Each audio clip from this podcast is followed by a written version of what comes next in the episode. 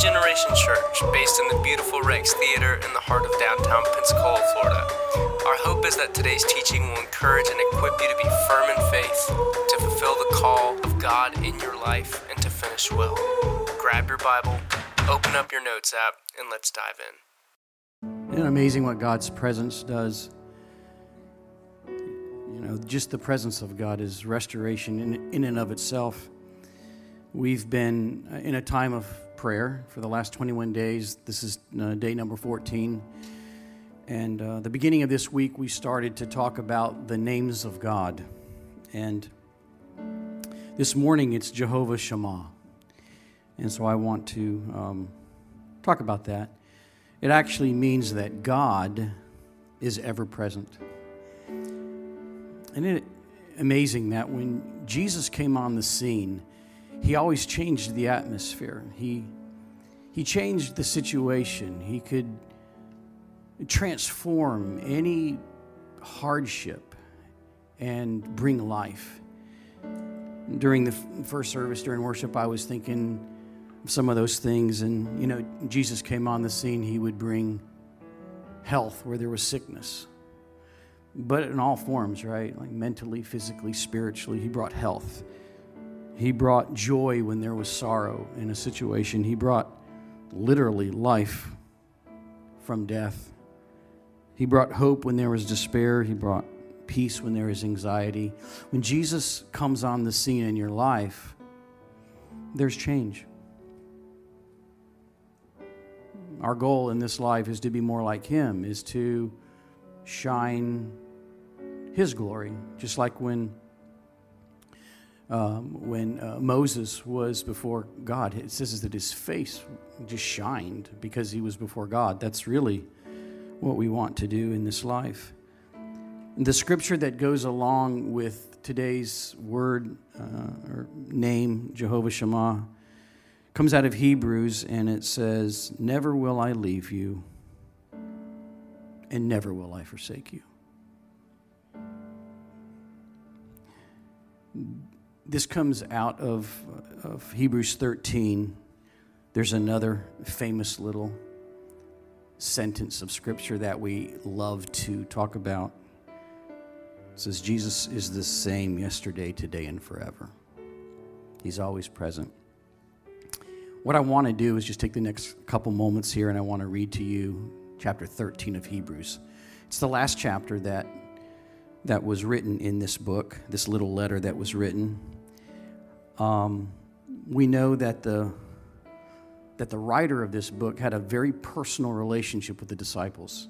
So that's kind of cool because he got firsthand experience talking with the disciples and they were with Jesus. We don't really know the exact audience that he was speaking to. We don't really know where they lived, but we do know that the writer knew them very well. So, this is a letter written to people that he knows really well. Um, and we also know that this particular group of people had a very good knowledge of Scripture. They understood the first five books, they understood the Torah, and so this is who he's writing to. Um, Chapter 10 tells us in this, in this book that they were actually going and they were facing persecution and imprisonment. So when you read chapter 13, it's just good to know okay, think of it as wow, I really know, I can imagine what, what they were feeling. And they were feeling this way. Of course, they were being persecuted because they uh, had an association with Jesus. And it was kind of sad for them because a lot of the people, because of the persecution, they were walking away. They were abandoning their faith. So, his goal in this entire book is to do a couple things it's to elevate Jesus higher than anything or anyone. And it was to remain faithful to Jesus despite persecution.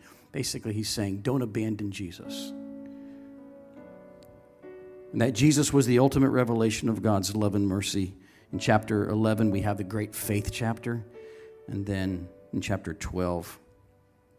He talks about running with endurance. How many of you know we need endurance in this life? So, this is what he says Keep on loving each other as brothers, and do not forget to entertain strangers. For by so doing, some people have entertained angels without knowing it.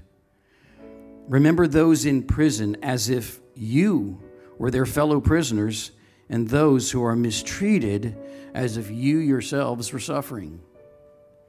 Marriage should be honored by all, and the marriage bed kept pure, for God will judge the adulterer and the sexually immoral.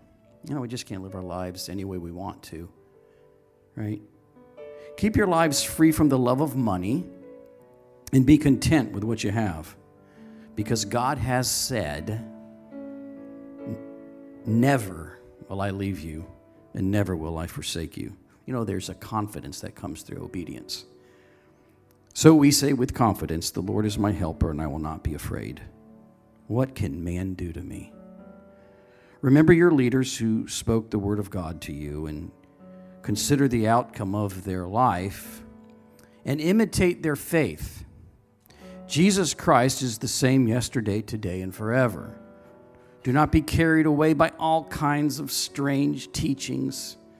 It is good for our hearts to be strengthened by grace, not by ceremonial foods. You know, we're always trying to go back to things, right, that make us holy,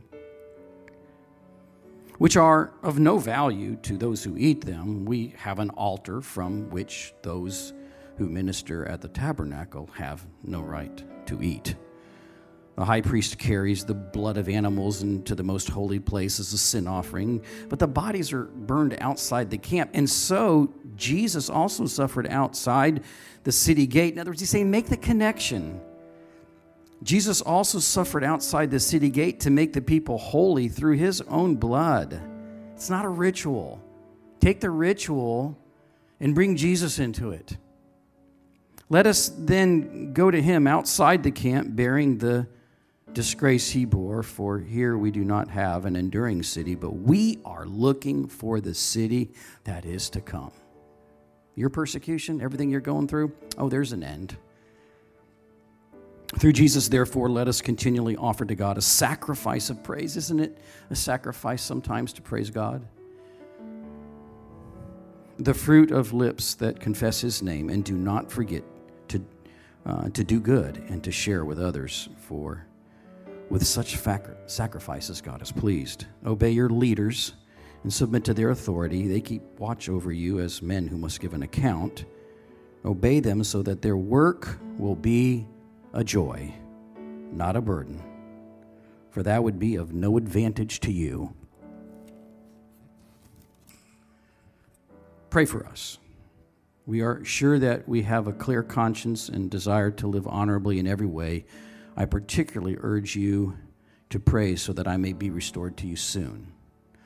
May the God of peace, who through the blood of the eternal covenant brought back from the dead our Lord Jesus, that great shepherd of the sheep, equip you with every good with everything good for doing his will and may he work in us what is pleasing to him through Jesus Christ and to whom be glory forever and ever. Amen. Brothers, I urge you to bear with my word of exhortation, for I have written you only a short letter. You just got the last chapter of that letter.